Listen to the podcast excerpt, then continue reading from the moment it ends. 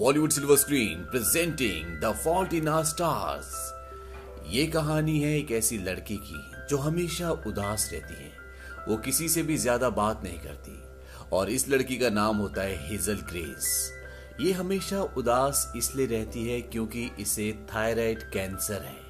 और वो कैंसर धीरे धीरे उसके लंग्स तक फैल चुका है, जिसकी वजह से उसे सांस लेने के लिए ऑक्सीजन का सहारा लेना पड़ता है। इसीलिए हमेशा उसकी नाक में दो पाइप रहती हैं।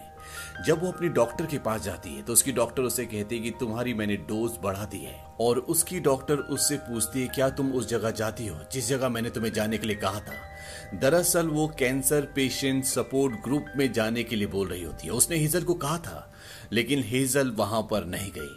लेकिन अब हेजल वहाँ पर जाती है। वहाँ पर सब अपना अपना इंट्रोडक्शन देते हैं। दरअसल ये सब के सब इस घातक बीमारी से जूझ रहे होते हैं। यानी कि यहाँ पर सबको कैंसर होता है, लेकिन अलग अलग तरह का। और हेजल भी इन्हें अपना इंट्रोडक्शन देती है। हेजल की ज़िंदगी में सिर्फ़ यही है। वो टीवी पर रियलिटी शो देखती है डॉक्टर्स के पास जाती है। और एक दिन में आठ तरह की अलग अलग तीन बार दवाइयाँ खाती है। लेकिन हेजल के लिए सबसे बुरा ये होता है कि उसे अब कैंसर सपोर्ट ग्रुप के पास भी जाना होता है, जो कि हेजल को बिल्कुल भी पसंद नहीं होता। लेकिन उसकी मोम कहती है कि तुम्हें वहाँ पर जाना चाहिए, अपनी उम्र के लड़के लड़कियों से दोस्ती करो और अपनी इस उम्र को जियो। हेजल कहती है कि अगर आप चाहती हैं कि मैं अपनी उम्र को जीऊं तो आप मेरी एक फेक आईडी बनवा दीजिए, ताकि मैं क्लब जा सकूँ। लेकिन उसकी मॉम कहती है कि हम इस बारे में पहले भी बात कर चुके हैं, तुम्हें कैंसर सपोर्ट ग्रुप जाना होगा। हेजल जानती है कि उसके मॉम डैड उसे बहुत प्यार करते हैं। वो कहती है कैंसर से मरना आसान है, लेकिन जिनके बच्चे कैंसर से मरते हैं उन माँ बाप पर क्या गुजरती होगी हम सोच भी नहीं सकते। अब एक हफ़्ते के बाद फिर से हेजल सपोर्ट ग्रुप जाती है और जब वहाँ पर जाती है तो वो एक लड़के से टकराती है। इस लड़के का नाम होता है ऑगस्टस वाटर्स और जब ये सब के सब हॉल में एक समूह में बैठते हैं तो ऑगस्टस लगातार हेजल को देखता रहता है। यहाँ पर एक लड़का और होता है जो अपने बारे में बताता है। वो कहता है कि उसकी एक आँख कांच की है और अब उसका दूसरी आँख का भी ऑपरेशन होने वाला है। उसके बाद वो बिल्कुल नहीं देख पाएगा। लेकिन उसके पास एक गर्लफ्रेंड है जो उससे बहुत प्यार करती है, इसीलिए वो अपने आप को लक्की समझता है। यहाँ पर जितने भी लोग होते हैं, उन्होंने ज़िंदगी में बहुत कुछ खोया होता है वो बहुत सारी चीज़ों से जूझ रहे होते हैं। ऑगस्टस यहाँ पर आज पहली बार आया है। दरअसल इसे बोन कैंसर हुआ था, जिससे इसने अपना एक पैर खो दिया।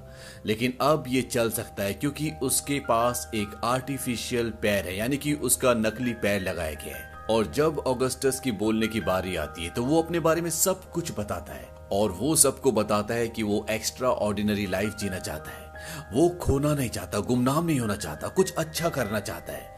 दरअसल ये उसका एक फियर होता है कि वो कहीं अपने मकसद में कामयाब ना हो पाए। और जब वहाँ पर बैठे आदमियों में से एक आदमी बोलता है, क्या इसके जवाब में कोई कुछ बोलना चाहेगा? तो हेजल वहाँ पर पहली बार कुछ बोलने के लिए खड़ी होती है।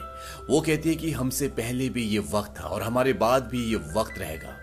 और एक वक्त ऐसा आएगा जब इस पूरी दुनिया में कोई नहीं बचेगा और उस वक्त हमारा नाम याद रखने वाला कोई भी नहीं होगा। हमें ऐसा नहीं सोचना चाहिए, बल्कि जिन चीज़ों से हमें डर लगता है, हमें उन्हें इग्नोर करना चाहिए। और मीटिंग के बाद जब हेजल बाहर जाती है तो उसके पास ऑगस्टस आता है। और ये एक दूसरे से बात करते हैं। हेजल उसे कहती है कि तुम मुझे ऐसे क्यों देख रहे हो? दरअसल ऑगस्टस उसे लगातार देख रहा होता है। ऑगस्टस कहता है, क्योंकि तुम बहुत सुंदर हो, इसीलिए मैं तुम्हें ऐसे देख रहा हूँ। और इसके बाद ऑगस्टस उसे अपने साथ चलने के लिए कहता है, और ये दोनों ऑगस्टस के घर जाते हैं। घर पहुँचने के बाद ऑगस्टस हेजल से पूछता है कि तुम्हें सबसे ज़्यादा पसंद क्या है? वो कहते हैं कि नॉवल पढ़ना, और मेरी फेवरेट नॉवल का नाम है एन इम्पीरियल एफ्लिक्शन जो कि एक कैंसर पेशेंट के ऊपर किताब होती है। इस लड़की का नाम होता है एना और इसमें राइटर ने ये लिखा होता है कि एग्जैक्टली मरना क्या होता है? और साथ ही उसने ये भी समझा होता है कि मौत इस दुनिया में कुछ होती नहीं है। ऑगस्टस उसे कहता है कि ठीक है, मैं तुम्हारी किताब पढ़ूँगा, और बदले में वो उसे अपनी नॉवल देता है। और अब ये दोनों एक दूसरे की किताबें पढ़ते हैं, और धीरे धीरे इन दोनों की दोस्ती बढ़ना शुरू हो जाती है। ये एक दूसरे को मैसेजेस करते हैं कॉल करते हैं। और अब हेजल की ज़िंदगी में काफ़ी खुशियाँ आ चुकी है। और एक दिन ऑगस्टस जब उस किताब को पूरा पढ़ लेता है तो बहुत ही डिसअपॉइंट होता है। क्योंकि इस किताब का अंत अधूरा होता है, क्योंकि इसमें एना नाम का जो किरदार होता है, जो लड़की होती है, जिसे कैंसर होता है, वो मर जाती है और सब कुछ अधूरा रह जाता है। इसीलिए ऑगस्टस को ये बात बिल्कुल भी अच्छी नहीं लगती। हेजल उसे कहती है कि ज़िंदगी ऐसी होती है, लोग आधे सफ़र में चले जाते हैं। लेकिन सच कहूँ तो मैं भी जानना चाहूँगी कि ऐना के जाने के बाद उन लोगों का क्या हुआ, जो उससे प्यार करते थे, जो उसके करीब थे। लेकिन हम नहीं जान सकते। हेजल ऑगस्टस को ये भी बताती है कि जो इस किताब के राइटर थे, जिनका नाम पीटर वैन हॉस्टन था, उन्होंने किताब लिखी और ये किताब बहुत ज़्यादा फ़ेमस हो गई। और किताब फ़ेमस होने के बाद जो इसके राइटर थे, वो एम्सर डैम चले गए और इसके बाद उन्हें किसी ने नहीं देखा, उन्हें कोई नहीं जानता। यहाँ पर जो ऑगस्टस का दोस्त होता है, जिसकी एक आँख कैंसर की वजह से पहली खराब हो चुकी होती है, और कुछ ही वक्त बाद उसकी दूसरी आँख भी निकाल ली जाएगी। उसकी ज़िंदगी में उसकी गर्लफ्रेंड ही उसके लिए खुशी का कारण होती है। लेकिन अब, उसकी गर्लफ्रेंड उसे छोड़कर जा चुकी है, इसीलिए वो बहुत दुखी होता है।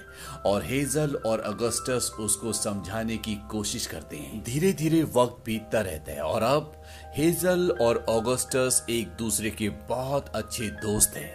लेकिन ऑगस्टस अभी भी उस किताब के अंत से बहुत डिसअपॉइंट होता है। दरअसल वो जानना चाहता है कि इस किताब का अंत ऐसा अधूरा क्यों था। और वो गूगल पे, नेट पे इस राइटर के असिस्टेंट को ढूंढ लेता है।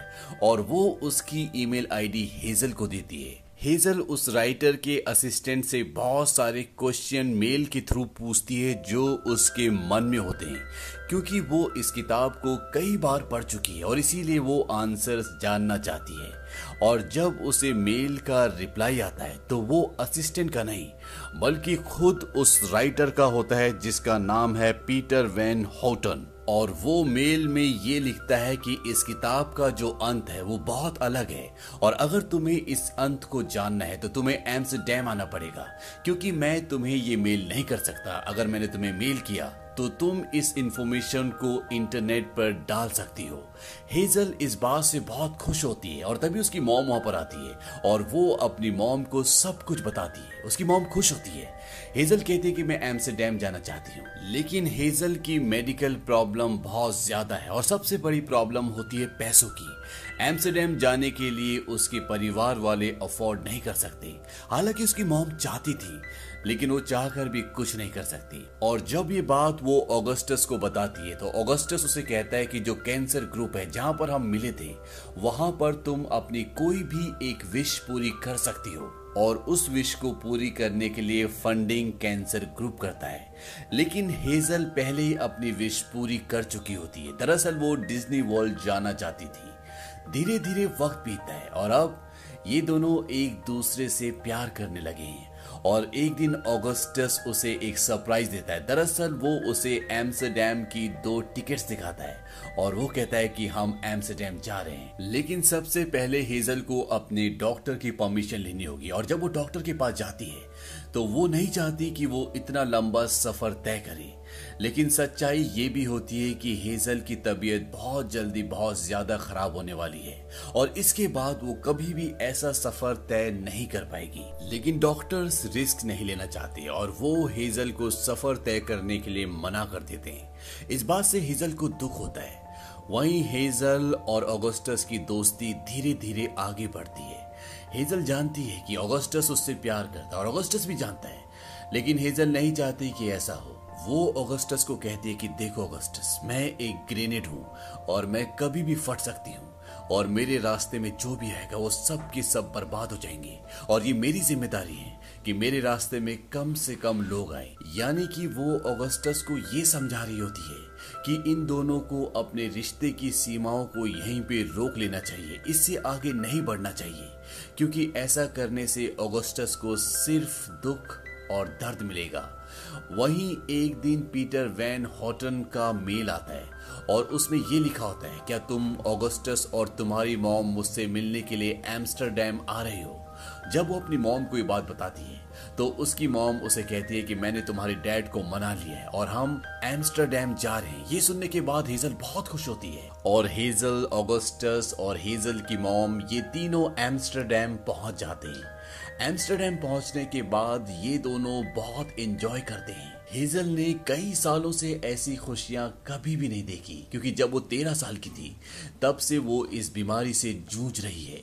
वहीं ऑगस्टस ने भी अपना पैर खोया है। दरअसल इन दोनों ने अपनी पूरी ज़िंदगी में सिर्फ़ दुख देखे होते हैं, और अब इनकी ज़िंदगी में खुशियों के कुछ पल आते हैं। और उसी शाम को ये एक बहुत ही खूबसूरत रेस्टोरेंट में जाते हैं, जहाँ पर इन्हें ह्यूस्टन ने, यानी कि जो किताब के राइटर होते हैं, उन्होंने इनके लिए एक टेबल बुक की होती है। और साथ ही साथ उन्होंने यहाँ का बिल भी दे दिया होता है। यहाँ पर जब ये दोनों आपस में बातें कर रहे होते हैं, तभी ऑगस्टस बोलता है कि मैं तुमसे प्यार करता हूँ। और ये बात वो उसे दो बार बोलता है। लेकिन हेजल उसकी बात का जवाब नहीं देती, क्योंकि वो जानती है कि ऐसा करने से सिर्फ़ और सिर्फ़ ऑगस्टस को दुख मिलेगा। हालाँकि वो भी ऑगस्टस से बहुत प्यार करती है, लेकिन वो अपने हालातों से इतनी मजबूर है कि वो चाहकर भी उसे आई लव यू टू नहीं कह सकती। अगले दिन ये दोनों राइटर से मिलने के लिए जाते हैं। राइटर का बिहेवियर बहुत ही अजीब होता है। और जब ये दोनों उनसे ये सवाल पूछते हैं कि एना के मरने के बाद बाकी लोगों का क्या हुआ एना इस किताब की वो कैरेक्टर होती है जिसे कैंसर होता है, जो अंत में मर जाती है। राइटर कहता है कि मुझे इस बारे में बात करने में कोई भी रुचि नहीं है। इस बात से हिजल को गुस्सा आता है कि आपने प्रॉमिस किया था और आपको हमें बताना होगा। राइटर कहता है कि कुछ भी नहीं हुआ, वो एक काल्पनिक किताब थी और एना की मौत के साथ सब कुछ खत्म हो गया। हेजल बोलते कि ऐसा कुछ नहीं होता, मैं उपन्यासों के बारे में जानती हूँ और जब भी कोई लिखता है तो वो बहुत दूर तक सोचता है और मैं जानना चाहती हूँ कि उन सब के साथ क्या हुआ था, यानी कि तुमने क्या सोचा था। वो उन्हें इस बात का जवाब नहीं देता, बल्कि वो हेजल की बीमारी का, उसके कैंसर का मज़ाक उड़ाता है। और उन्हें यहाँ से जाने के लिए कहता है। और ये दोनों यहाँ से चले जाते हैं। इन दोनों को डिसअपॉइंटमेंट होती है, क्योंकि जो जानने आए थे, वो बात इन्हें पता ही नहीं चलती। हालाँकि जो राइटर की असिस्टेंट होती है, वो राइटर को ऐसा करने से रोकती है, लेकिन वो किसी की नहीं सुनता। और एक रात पहले जो इनके लिए होटल में डिनर का अरेंजमेंट किया होता है, वो भी राइटर ने नहीं, बल्कि उसकी असिस्टेंट ने किया था। उसकी असिस्टेंट बाहर जाकर इन दोनों से माफ़ी मांगती है और वो इन दोनों को अपने साथ एंड फ्रैंक हाउस चलने के लिए इनवाइट करती है। क्योंकि इनका यहाँ पर दिन आज बहुत ही खराब हो चुका है और ये तीनों की तीनों। एन फ्रैंक हाउस जाते हैं। एन फ्रैंक वो लड़की थी जो मात्र तेरह साल की उम्र में गुजर गई थी। ये एक ज्यूस लड़की थी जो सेकेंड वर्ल्ड वॉर के टाइम हिटलर के डर से, उसकी नाजी सेना के डर से अपने पूरे परिवार के साथ छुप गई थी और उसने अपने पूरे एक्सपीरियंस को एक डायरी में लिखा था, जो डायरी बाद में पूरे वर्ल्ड में बहुत फ़ेमस हुई। ये एना के पूरे घर को देखते हैं, जहाँ पर ये दिखाया जाता है कि हेजल को सीढ़ियों में काफ़ी तकलीफ़ होती है, लेकिन फिर भी ये एक रूम में पहुँचते हैं, और वहाँ पर एक कोट लिखा होता है, जिसमें एन ने ये लिखा होता है कि मैं ऐसे पलों में भी दुख के बारे में नहीं सोचती, बल्कि बची हुई सुंदरता के बारे में सोचती हूँ। अपने भीतर की सुंदरता को समेटने की कोशिश करो, अपने आसपास की खूबसूरती के बारे में सोचो। एन ने ये बात उस वक्त लिखी थी, जब उसकी ज़िंदगी का कुछ भी नहीं पता था, वो कभी भी इस दुनिया से जा सकती थी क्योंकि वर्ल्ड वॉर टू चल रहा था और हिटलर और नाजी सेना ज्यूस लोगों को ढूंढ ढूंढ कर मार रही थी। और ये कोड पढ़ने के बाद हेजल के विचार पूरी तरह से बदल जाते हैं और वो ऑगस्टस को किस करती है और उसी रात ये दोनों फिजिकली एक दूसरे के बहुत करीब आ जाते हैं। और अब हेजल पहली बार ऑगस्टस से कहती है कि मैं तुमसे बहुत प्यार करती हूँ। हालाँकि बात ऑगस्टस जानता था, लेकिन हेजल ने उसे कभी भी नहीं कही थी। अगली सुबह ये दोनों घूमने जाते हैं और उस सुबह सब कुछ बदल जाता है। ऑगस्टस हेजल को बोलता है कि उसे बोन कैंसर जो पहले हुआ था, वो दोबारा से एक्टिव हो चुका है और उसके पूरे शरीर में फैल चुका है। इस बात से हेजल को बहुत दुख होता है, क्योंकि ज़िंदगी ने पहली बार उसे ऑगस्टस के रूप में प्यार और खुशियाँ दी थी और अब ऑगस्टस उससे पहले इस दुनिया को छोड़कर हमेशा के लिए चला जाएगा। और अब इनका भी एम्स्टरडेम में रहने का कोई भी मतलब नहीं होता, क्योंकि राइटर ने इनके सवालों का जवाब नहीं दिया और ना ही वो देना चाहता है। ये घर वापस आ जाते हैं और घर वापस आने के बाद इन्हें पता चलता है कि इनका दोस्त, जिसकी दूसरी आँख भी कैंसर से खराब होने वाली थी और अब वो खराब हो चुकी है और वो बिल्कुल भी देख नहीं सकता। और साथ ही साथ ऑगस्टस की भी तबीयत पूरी तरह से खराब हो जाती है। उसे आईसीयू में रखा जाता है। लेकिन जब वो थोड़ा सा ठीक हो जाता है तो ये तीनों मिलकर चर्च में ऑगस्टस का फ्यूनरल रखते हैं। यानी कि ऑगस्टस ज़िंदा है। लेकिन ऑगस्टस ये देखना चाहता है कि उसके मरने के बाद जब मेरे दोस्त स्पीच देंगे तो वो क्या कहेंगे? सबसे पहले उसका वो दोस्त जिसकी आँखें खराब हो चुकी है, वो अगस्टस के बारे में बोलता है। और इसके बाद हेजल की बारी आती है। हेजल कहती है कि मुझे नहीं लगता कि मैं बिना रोए एक भी शब्द बोल सकती हूँ। मैं थैंकफुल हूँ कि मैं ऑगस्टस से मिली और कुछ ही दिनों में ऑगस्टस ने मुझे मेरी ज़िंदगी में सब कुछ दे दिया। और इसके लिए मैं हमेशा अपने दिल से ग्रेटफुल रहूँगी। मैं तुमसे बहुत प्यार करती हूँ। और जब हेजल ये कह रही होती तो उससे बोला नहीं जा रहा होता। क्योंकि उसकी आँखों में आँसू होते हैं और साथ ही साथ ऑगस्टस भी रो रहा है, क्योंकि ऑगस्टस मरने वाला है और ये दोनों हमेशा के लिए अलग हो जाएँगे। और होता भी ऐसे ही है, ठीक आठ दिन बाद ऑगस्टस की मृत्यु हो जाती है और जब हेजल को ये पता चलता है तो वो अपनी मॉम के गले लगकर फूट फूट कर रोती है, क्योंकि उसने अपना प्यार खो दिया। और जब हेजल ऑगस्टस के फ्यूनरल पर जाती है तो वो देखते कि वहाँ पर उस किताब का राइटर भी होता है, जिस किताब के अंत के बारे में जानने के लिए ये दोनों एम्स्टरडेम गए थे। उसे देखकर वो हैरान होती है और फ्यूनरल के बाद वो उसकी गाड़ी में आकर बैठता है और वो उससे कहता है कि मैंने जिस तरह से तुमसे बिहेव किया, उसके लिए मैं माफ़ी चाहता हूँ। वो कहता है कि मैं यहाँ पर इसलिए आया हूँ ताकि मैं तुम्हें बता सकूँ कि उस अंत में एना की मॉम के साथ, उसके बाकी लोगों के साथ क्या हुआ। लेकिन हेजल कहती कि मैं तुमसे कुछ भी नहीं जानना चाहती, क्योंकि वो अभी भी गाड़ी में शराब पी रहा था। ठीक उसी तरह, जैसे वो उस वक्त पी रहा था जब ये उसके घर एम्स्टरडेम में गए थे। वो कहता है कि मैं यहाँ पर सिर्फ़ ऑगस्टस की वजह से हूँ, क्योंकि उसने अपनी ज़िंदगी के आखिरी दिनों में मुझे कई बार लेटर्स लिखे, ताकि मैं तुम्हें बता सकूँ कि उस किताब के अंत में एना के रिश्तेदारों के साथ, उसकी मॉम के साथ क्या हुआ। लेकिन हेजल को उस पर गुस्सा होता है वो कुछ नहीं जानना चाहती। लेकिन लेखक उसे एक बात ज़रूर बताता है। वो कहता है कि मेरी बेटी आठ साल की थी। जब वो कैंसर की वजह से मर गई, ठीक उसी तरह से, जिस तरह से उस किताब में ऐना की मौत हुई थी। दरअसल कहीं ना कहीं उस किताब में जो ऐना का कैरेक्टर था, वो उसकी बेटी का ही कैरेक्टर था। इसीलिए उसने उस किताब को लिखने के बाद कभी कुछ नहीं लिखा और दुनिया से हमेशा के लिए दूर हो गया। हेजल उसे अपनी गाड़ी से उतरने के लिए कहती है, लेकिन उतरने से पहले वो उसे एक लेटर देता है। वो कहता है कि इसे पढ़ लेना। हेजल उसे गाड़ी से उतार देती है और इसके बाद वो आइजैक से मिलने जाती है। आइजैक इनका वो दोस्त होता है जिसकी कैंसर की वजह से दोनों आँखें खराब हो चुकी है। और आइजैक हेजल को बोलता है, क्या उस राइटर ने तुम्हें कोई लेटर दिया? हेजल कहती है कि मैं उस गधे का एक शब्द भी नहीं पढ़ना चाहती।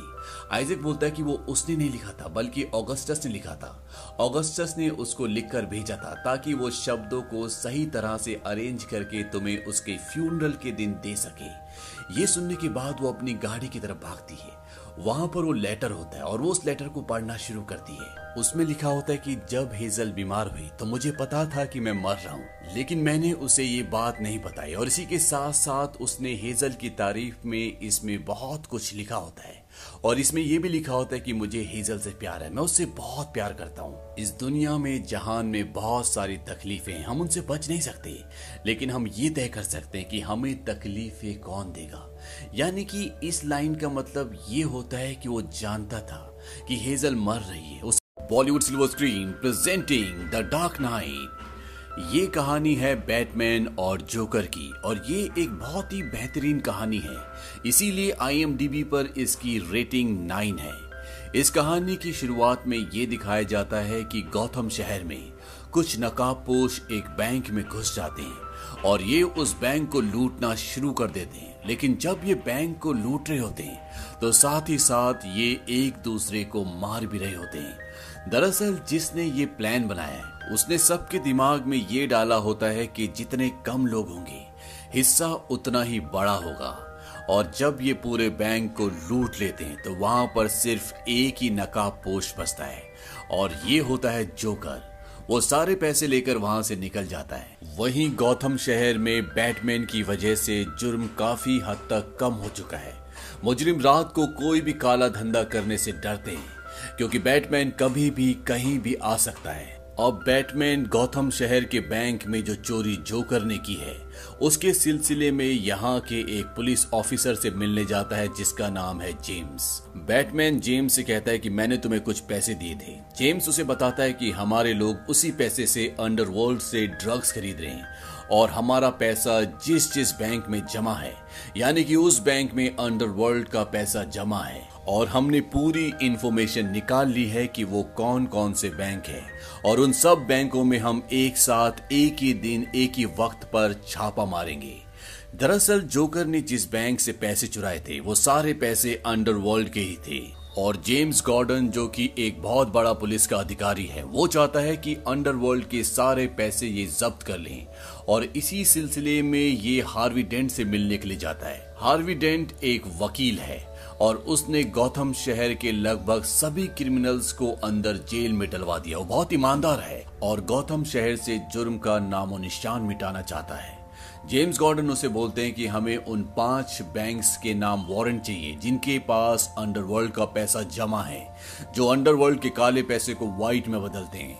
और हार्वी डेंट इनका साथ देने के लिए तैयार हो जाता है। हार्वी डेंट भी बैटमैन का बहुत बड़ा एडमायरर होता है, क्योंकि वो जानता है कि बैटमैन की वजह से गौतम शहर में काफ़ी हद तक जुर्म काबू में आ चुका है। लेकिन यहाँ पर किसी को ये नहीं पता होता कि बैटमैन आखिर है कौन।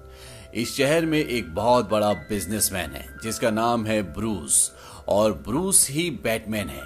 लेकिन लोग ये बात नहीं जानते। वहीं अब दूसरी तरफ़ अंडरवर्ल्ड के जितने भी बड़े बड़े गैंगस्टर्स होते हैं, उनकी एक मीटिंग होती है, और टीवी पर एक आदमी भी आता है, जिसका नाम है लाउ वो कहता है कि बैंक से जो पैसे चोरी हुए थे, वो हमारे थे। वो थे 68 मिलियन डॉलर्स और अब पुलिस को ये पता है कि हमारे बाकी पैसे किन बैंक्स में और वो वहाँ पर छापा मारकर हमारे सारे पैसों को जब्त करना चाहते हैं। लेकिन इससे पहले कि पुलिस वहाँ तक पहुँचती, मैंने वहाँ से सारे पैसे निकाल दिए।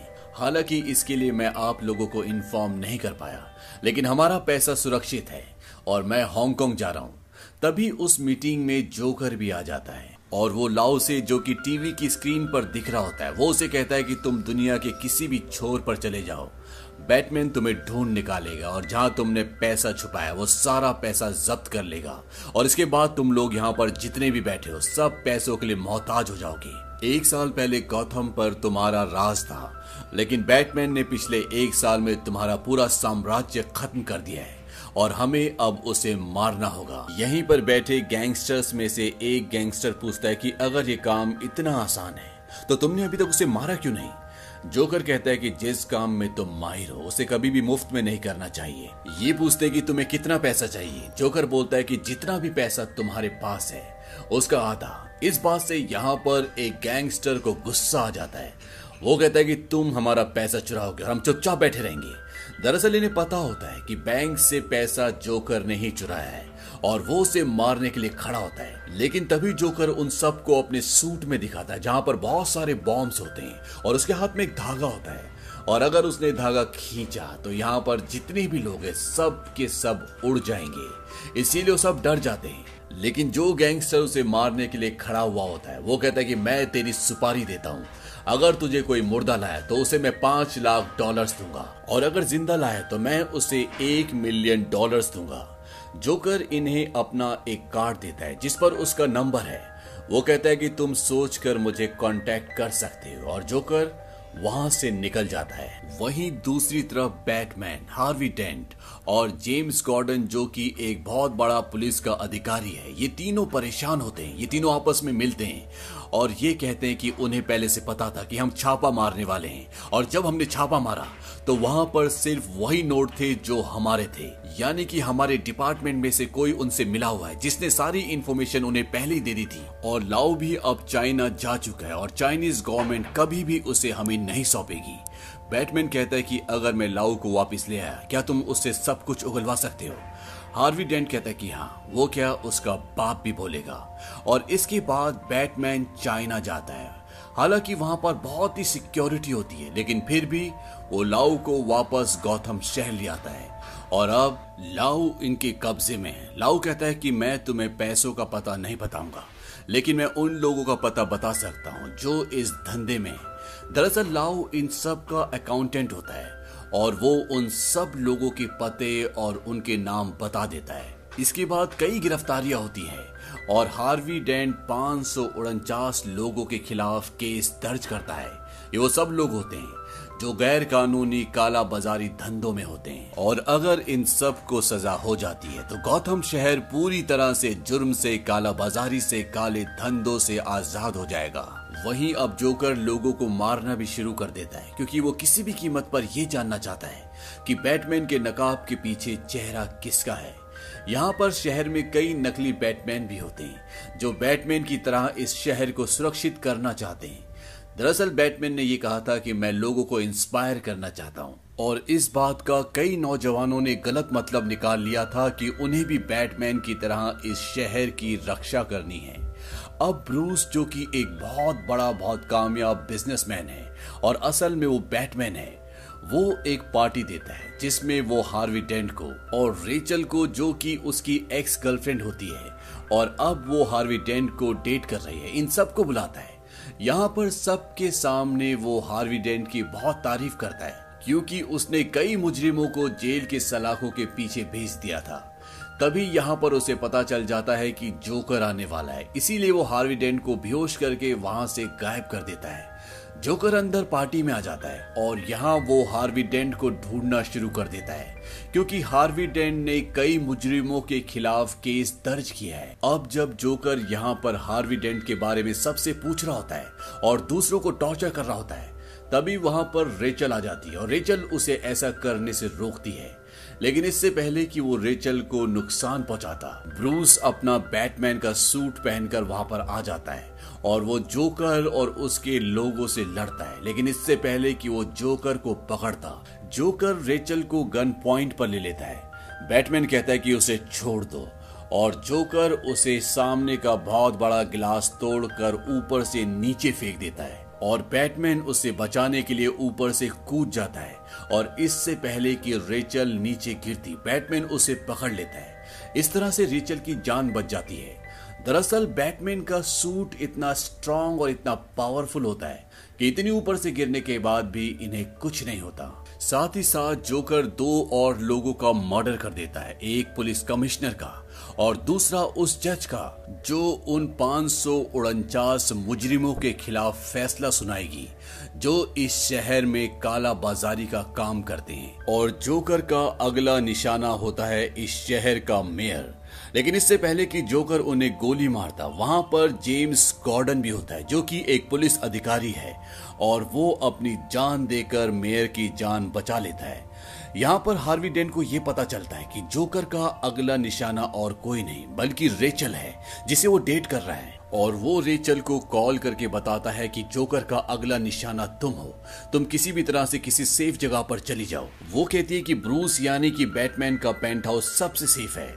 हार्वी डेंट कहता है कि तुम वहाँ चले जाओ। वहीं दूसरी तरफ़ ये दिखाया जाता है कि बैटमैन एक आदमी से जोकर का एड्रेस पूछता है। वो कहता है कि तुम उसे कभी नहीं ढूंढ सकते, क्योंकि तुम्हारे शायद कुछ रूल्स हैं, लेकिन जोकर के कोई रूल्स नहीं है। दरअसल जोकर के लिए ये सब एक खेल होता है। ना उसे पैसा चाहिए होता है, ना कुछ शौहरत। वो कभी भी कुछ भी कर सकता है।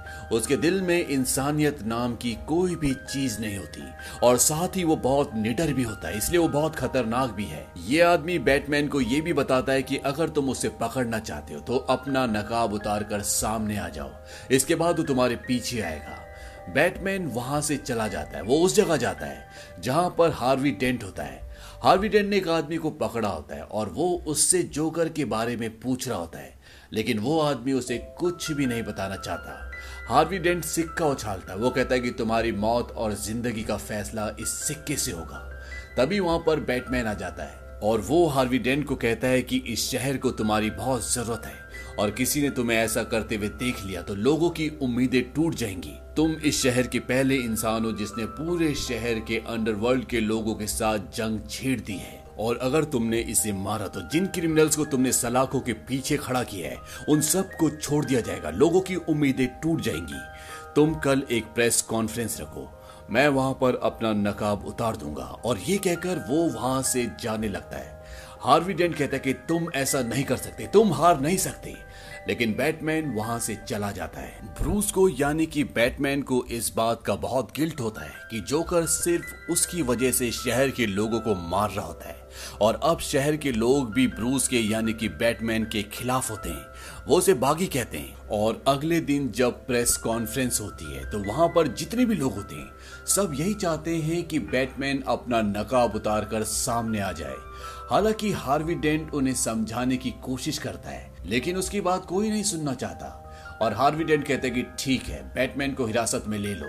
और ये कहते ही ब्रूस, जो कि वहीं भीड़ में खड़ा होता है, वो सामने आने वाला होता है कि हार्वी डेंट ये कहता है कि मैं ही बैटमैन हूँ। और ये जानने के बाद पुलिस उसे अरेस्ट कर लेती है क्योंकि उसकी वजह से कई मासूम लोगों की इस शहर में जान गई थी और वो इतने वक्त तक सामने नहीं आया। अब हार्वी डेंट को पुलिस कस्टडी में एक सुरक्षित जगह पर ले जा रहे होते। हैं और जोकर उन पर हमला कर देता है, क्योंकि वो किसी भी कीमत पर हार्वी डेंट को अपने कब्जे में लेना चाहता है। लेकिन इससे पहले कि जोकर उस तक पहुँचता, यहाँ पर ब्रूस यानी कि बैटमैन पहुँच जाता है, और वो उस गाड़ी को जिससे जोकर हार्वी डेंट का पीछा कर रहा होता है, उसे पूरी तरह से पलट देता है। इसके बाद जोकर गाड़ी से बाहर उतरता है। उसके सामने बैटमैन होता है, लेकिन वो बैटमैन से डरता नहीं है, लगातार उस पर गोलियाँ चलाता है। बैटमैन अपनी बाइक से उसकी तरफ़ बढ़ रहा होता है। और जोकर कहता है कि मार मुझे। लेकिन इससे पहले कि बैटमैन की बाइक से जोकर टकराता, बैटमैन अपना रास्ता बदल लेता है। क्योंकि बैटमैन का एक उसूल है कि वो किसी को कभी नहीं मारता। बैटमैन ने अपनी बाइक को जोकर के रास्ते से हटा लिया होता है। इसीलिए उसकी बाइक का एक्सीडेंट हो जाता है और वो बेहोश हो जाता है। जोकर उसके पास जाता है। इससे पहले कि जोकर कुछ कर पाता, पीछे से जेम्स आकर उसे गन पॉइंट पे ले लेता है, जो कि एक पुलिस ऑफिसर है। और इन सबको ये लगता था कि जेम्स गॉर्डन मेयर की जान बचाने के चलते मर चुका है। लेकिन ऐसा नहीं होता। ये इनके प्लान का एक हिस्सा होता है। और अब जोकर इनकी हिरासत में है। और साथ ही साथ प्रेस को, पूरी दुनिया को ये पता चल जाता है कि हार्वी डेंट बैटमैन नहीं है। जेम्स गॉर्डन यहाँ से चले जाते हैं। और उन्हें उनके इस काम के लिए कमिश्नर बना दिया जाता है। लेकिन बाद में ये पता चलता है कि हार्वी डेंट अपने घर पहुँचे नहीं। दरअसल हार्वी डेंट को जिन लोगों के साथ भेजा गया था, वो जोकर के ही लोग थे। और अब हार्वी डेंट जोकर के कब्जे में है, लेकिन जोकर इनकी हिरासत में है और वहाँ पर बैटमैन आता है। क्योंकि बैटमैन किसी भी कीमत पर हार्वी डेंट का पता पूछना चाहता है। वो जोकर को बहुत टॉर्चर करता है, वो कहता है कि बताओ, हार्वी डेंट कहाँ पर है? लेकिन उसकी मार का, उसके टॉर्चर का जोकर पर जरा सा भी असर नहीं पड़ता। जोकर उसे कहता है कि तुमने अपनी जगह हार्वी डेंट को मरने दिया। बैटमैन उससे पूछता है कि तुम मुझे मारना क्यों चाहते हो? इस बात पर जोकर बहुत हंसता है। वो कहता है कि मैं तुम्हें मारना नहीं चाहता। तुम्हारे बिना मैं क्या हूँ? मैं अधूरा हूँ। दरअसल सच में जोकर बैटमैन को मारना नहीं चाहता, बल्कि वो उसके उसूल को तोड़ना चाहता है। उस उसूल को जिसमें वो किसी को कभी नहीं मारता। क्योंकि जोकर के खुद अपनी ज़िंदगी में कोई उसूल नहीं है। इसीलिए उसको ये सब एक खेल लग रहा होता है। यहाँ पर जोकर उसे ये भी बताता है कि रेचल भी उसके आदमियों के कब्जे में है। ये सुनने के बाद बैटमैन को बहुत गुस्सा आता है और वो जोकर को बहुत बुरी तरह से मारता है। लेकिन जोकर को उसकी मार का कोई भी फ़र्क नहीं पड़ता। वो कहता है कि तुम्हारे पास कोई भी ऐसी चीज़ नहीं है जिससे तुम मुझे डरा पाओ। लेकिन अंत में जोकर उसे बता देता है कि वो दोनों कहाँ पर हैं। वो कहता है, उन दोनों में से तुम एक को ही बचा सकते हो और तुम्हें फैसला करना होगा कि तुम किसको बचाओगी। बैटमैन रेचल को बचाने के लिए निकल पड़ता है और commissioner James Gordon Harvey Dent को। लेकिन जब बैटमैन उस जगह पहुँचता है जहाँ पर रेचल है तो वो देखता है कि वहाँ पर रेचल नहीं, बल्कि वहाँ पर हार्वी डेंट होता है।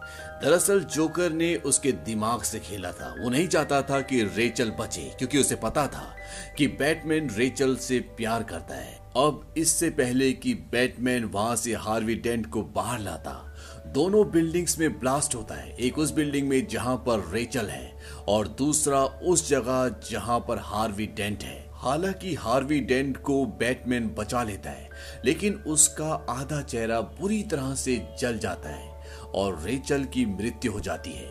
वहीं दूसरी तरफ़ ये दिखाया जाता है कि जोकर जेल से भाग जाता है। और वो अपने साथ लाउ को भी ले जाता है उस आदमी को, जिसको अंडरवर्ल्ड के सारे पैसे के बारे में पता है कि वो कहाँ पर है। दरअसल ये पूरा जोकर का प्लान होता है और अब जोकर के पास पैसों का वो ढेर है जो अंडरवर्ल्ड का है। लेकिन जोकर इन सभी पैसों को जला देता और साथ में लाउ को भी, जिसे वो अपने साथ जेल से लेकर आया है। वहीं ब्रूस वेन यानी कि बैटमैन की कंपनी में एक आदमी काम करता है, जिसका नाम कोलमैन है। और उसे वहाँ की गतिविधियों से यह पता चल जाता है कि ब्रूस ही बैटमैन है। और ये बात वो सबको बताना चाहता है। लेकिन तभी जोकर का कॉल आता है और वो कहता है कि मैंने अपना प्लान बदल दिया है। मैं नहीं चाहता कि बैटमैन अपना राज सबको बताए। और अगले एक घंटे में अगर किसी ने कोलमैन को नहीं मारा तो मैं एक हॉस्पिटल को बॉम्ब से उड़ा दूँगा। ये सारी बातें सुनने के बाद कोलमैन ये बताने से रुक जाता है कि बैटमैन के नकाब के पीछे किसका चेहरा है। वहीं दूसरी तरफ़ जेम्स गॉर्डन शहर के जितने भी हॉस्पिटल्स होते हैं, उन सबको खाली करवाने के लिए कहता है। जोकर उस हॉस्पिटल में जाता है जहाँ पर हार्वी डेंट है। हार्वी डेंट का आधा चेहरा पूरी तरह से जल चुका है। उसकी गर्लफ्रेंड रेचल मर चुकी है, इसीलिए उसकी दिमागी हालत बहुत हद तक डिस्टर्ब होती है। और जब जोकर उसके सामने जाता है तो उसे बहुत गुस्सा आता है। लेकिन जोकर उसे कन्विंस कर देता है कि मैंने वो बॉम्ब नहीं लगाया था जिसकी वजह से रेचल मरी, क्योंकि उस वक्त वो पुलिस की हिरासत में था। और वो हार्वी डेंट को कहता है कि तुम बदला लो। वो उसे अपनी गन भी देता है। वो कहता है कि चाहो तो तुम मुझे मार दो। हार्वी डेंट उस सिक्के को उछालता है, जिस सिक्के को कर उसने ज़िंदगी के कई फैसले लिए ये सिक्का भी हार्वी डेंट के साथ एक तरफ़ से जल चुका है। ये कहीं ना कहीं इस बात को रिप्रेजेंट करता है कि अब हार्वी डेंट के इसी सिक्के की तरह दो अलग अलग पहलू हैं। एक नेगेटिव और एक पॉजिटिव। सिक्का उछालने के बाद ये दिखाया जाता है कि जोकर हॉस्पिटल से निकल जाता है और यहाँ से निकलने के बाद वो इसी हॉस्पिटल को बॉम्ब से उड़ा देता है, जैसा कि उसने वादा किया था। लेकिन यहाँ पर किसी की भी जान नहीं जाती, क्योंकि पुलिस विभाग ने शहर के सारे हॉस्पिटल्स को खाली करवा दिया था। अब यहाँ पर हॉस्पिटल की एक बस भी गायब होती है, जिसमें कई पैसेंजर्स भी हैं और साथ ही साथ हार्वी डेंट भी गायब है। अब यहाँ पर न्यूज़ वालों को एक टेप मिलता है जिसे वो अपने चैनल पर चलाते हैं, जहाँ पर एक आदमी ये बोल रहा होता है कि तुमने मेरे कहने पर उस आदमी को नहीं मारा जिसे मैंने कहा था। शाम होते ये पूरा शहर मेरा होगा और जो मैं चाहूँगा वही होगा। इस बात से तीन करोड़ की आबादी वाला ये पूरा शहर दहशत में आ जाता है। वो शहर छोड़कर जाना चाहते हैं। वहीं दूसरी तरफ़ हार्वी डेंट को दिखाया जाता है, जो कि उस इंसान को ढूंढ रहा है जो रेचल को अगवा करके उस जगह ले गया था जहाँ पर उसकी मौत हुई है। और अब हार्वी डेंट का दिमाग पूरी तरह से घूम चुका है। ये उसके जीवन का, उसकी पर्सनैलिटी का एक दूसरा रूप होता है। जहाँ पर वो सिक्का उछाल कर लोगों की ज़िंदगी का फैसला करता है, वहीं अब बैटमैन किसी भी कीमत पर जोकर को ढूंढना चाहता है। इनके पास एक सोनार डिवाइस है, जिससे ये पूरे शहर को ट्रैक कर लेते हैं, और इन्हें पता चल जाता है कि जोकर कहाँ है। वो एक बिल्डिंग में होता है। जहाँ पर उसने बहुत सारे लोगों को बंदी बना रखा होता है। दरअसल उसने कई लोगों के मुँह पर पट्टी बांधकर, उनके हाथ पर नकली गन पहनाकर उन्हें एक मास्क पहनाया होता है, ताकि दूर से पुलिस को ये लगे कि ये जोकर के आदमी और वो निर्दोष लोगों को मार दे। लेकिन यहाँ पर बैटमैन सारी सिचुएशन को समझ जाता है और वो सभी लोगों को बचा लेता है। वही नदी में ये दिखाया जाता है कि वहाँ पर दो बोट्स होती है, एक में कैदी होते हैं और दूसरे में आम लोग। और इन दोनों बोट्स में बहुत सारा एक्सप्लोसिव लगा हुआ यानी कि बॉम्ब लगे हुए हैं। और तभी दोनों बोट्स में जोकर की आवाज़ आती है। वो कहता है कि आज रात 12 बजे मैं इन दोनों बोट्स को एक साथ उड़ा दूँगा। और अगर किसी ने इसमें से कूदने की कोशिश की तो उस बोट को मैं वक्त से पहले उड़ा दूँगा और तुम सब लोग एक साथ मारे जाओगे। लेकिन अगर तुम बचना चाहते हो तो तुम दोनों की बोट्स में एक एक रिमोट है। और ये रिमोट एक दूसरे की बोट को ब्लास्ट करने का है। और तुम दोनों बोट्स में से जो भी दूसरी बोट को ब्लास्ट करेगा, उस बोट को छोड़ दिया जाएगा। अब यहाँ पर सब लोग बहुत ही दुविधा में कुछ लोग कहते हैं कि हमें दूसरी बोट को ब्लास्ट कर देना चाहिए, और कुछ लोग इसके फेवर में नहीं होते। दोनों तरफ़ बहुत ज़्यादा दहशत होती है। दरअसल लोगों के दिलों से जोकर इंसानियत को खत्म करना चाहता है। अब जोकर जिस बिल्डिंग में होता है, वहाँ पर बैटमैन पहुँच जाता है और जोकर और उसके बीच में हाथापाई होती है। लेकिन जोकर बैटमैन के ऊपर छुप कर वार करता है, जिससे वो उसे अपने काबू में ले लेता है और इसके बाद वो उसे बताता है कि अब धमाके होंगे। बैटमैन कहता है कि ऐसा कुछ भी नहीं होगा और तभी बारह बज जाते हैं। दोनों तरफ़ से कोई भी रिमोट का बटन नहीं दबाता। वो लोग इंसानियत को खत्म नहीं होने देते। इस बात से जोकर को दुख होता है, लेकिन उसके पास भी एक रिमोट है, जिससे वो दोनों बोर्ड्स को एक साथ ब्लास्ट कर सकता है। लेकिन इससे पहले कि वो रिमोट दबाता बैटमैन उसे बिल्डिंग से नीचे धक्का दे देता है। वो गिर रहा होता है, लेकिन वो तब भी हंस रहा होता है, क्योंकि अगर वो मर गया तो बैटमैन का उसूल टूट जाएगा, जिसमें वो कभी किसी को नहीं मारता। और जोकर यही चाहता है, उसे अपनी जान की परवाह नहीं है। लेकिन बैटमैन उसकी तरफ़ एक रस्सी फेंकता है और उसे ऊपर खींच लेता है। जोकर कहता है कि तुम मुझे अपने बेबुनियाद उसूलों की वजह से नहीं मारोगे और मैं तुम्हें नहीं मारूँगा क्योंकि तुम्हारे होते हुए मुझे मज़ा बहुत आता है। बैटमैन कहता है कि तुम अब पूरी ज़िंदगी पागल खाने में सड़ोगे। जोकर उसे कहता है कि अभी तुम्हें बहुत कुछ देखना बाकी है। वो उसे हार्वी डेंट के बारे में बताता है। दरअसल ये पूरा शहर हार्वी डेंट को हीरो समझता है। जोकर उसे कहता है कि जो काम उसने अब तक किए हैं, जब वो दुनिया के सामने आएँगे तो दुनिया की सारी आशाएँ जो उससे थी, वो पूरी की पूरी टूट जाएँगी और उसे कोई कभी हीरो नहीं समझेगा। हमेशा अपने पास हुक्म का इक्का रखना चाहिए और मेरा हुक्म का इक्का हार्वी डेंट है, जिसे मैंने मुजरिम बना दिया। इसके बाद बैटमैन यहाँ से चला जाता है। और जोकर को पुलिस अपनी कस्टडी में ले लेती है। वहीं दूसरी तरफ़ ये दिखाया जाता है कि हार्वी डेंट उसी बिल्डिंग में होता है, जहाँ पर रेचल की मृत्यु हुई थी। और वहाँ उसके कब्जे में जेम्स गॉर्डन का परिवार होता है, जो कि अब कमिश्नर है। वो जेम्स गॉर्डन के परिवार को इसलिए अगवा करता है क्योंकि रेचल की मृत्यु उन ऑफिसर्स की वजह से हुई थी, जिन्हें जेम्स गॉर्डन ने अपने डिपार्टमेंट में लिया था। और हार्वी डेंट ने उसे कई बार इस चीज़ के लिए मना भी किया था कि करप्ट ऑफिसर्स को अपनी टीम में मत लो, लेकिन उस वक्त उसकी जेम्स गॉर्डन ने नहीं सुनी। इसीलिए अब वो उससे उस इंसान को छीनना चाहता है, जिससे जेम्स गॉर्डन सबसे ज़्यादा प्यार करता है।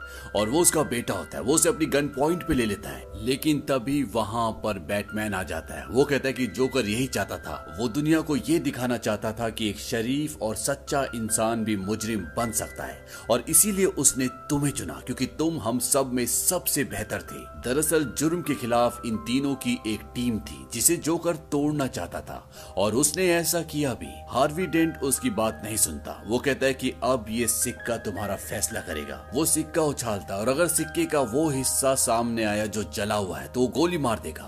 और जब वो बैटमैन के नाम पर सिक्का उछालता है तो वही जला हुआ हिस्सा ऊपर आता है और वो बैटमैन को गोली मार देता है। और इसके बाद वो रिवॉल्वर अपने सिर पे लगाता है और सिक्का उछालता है।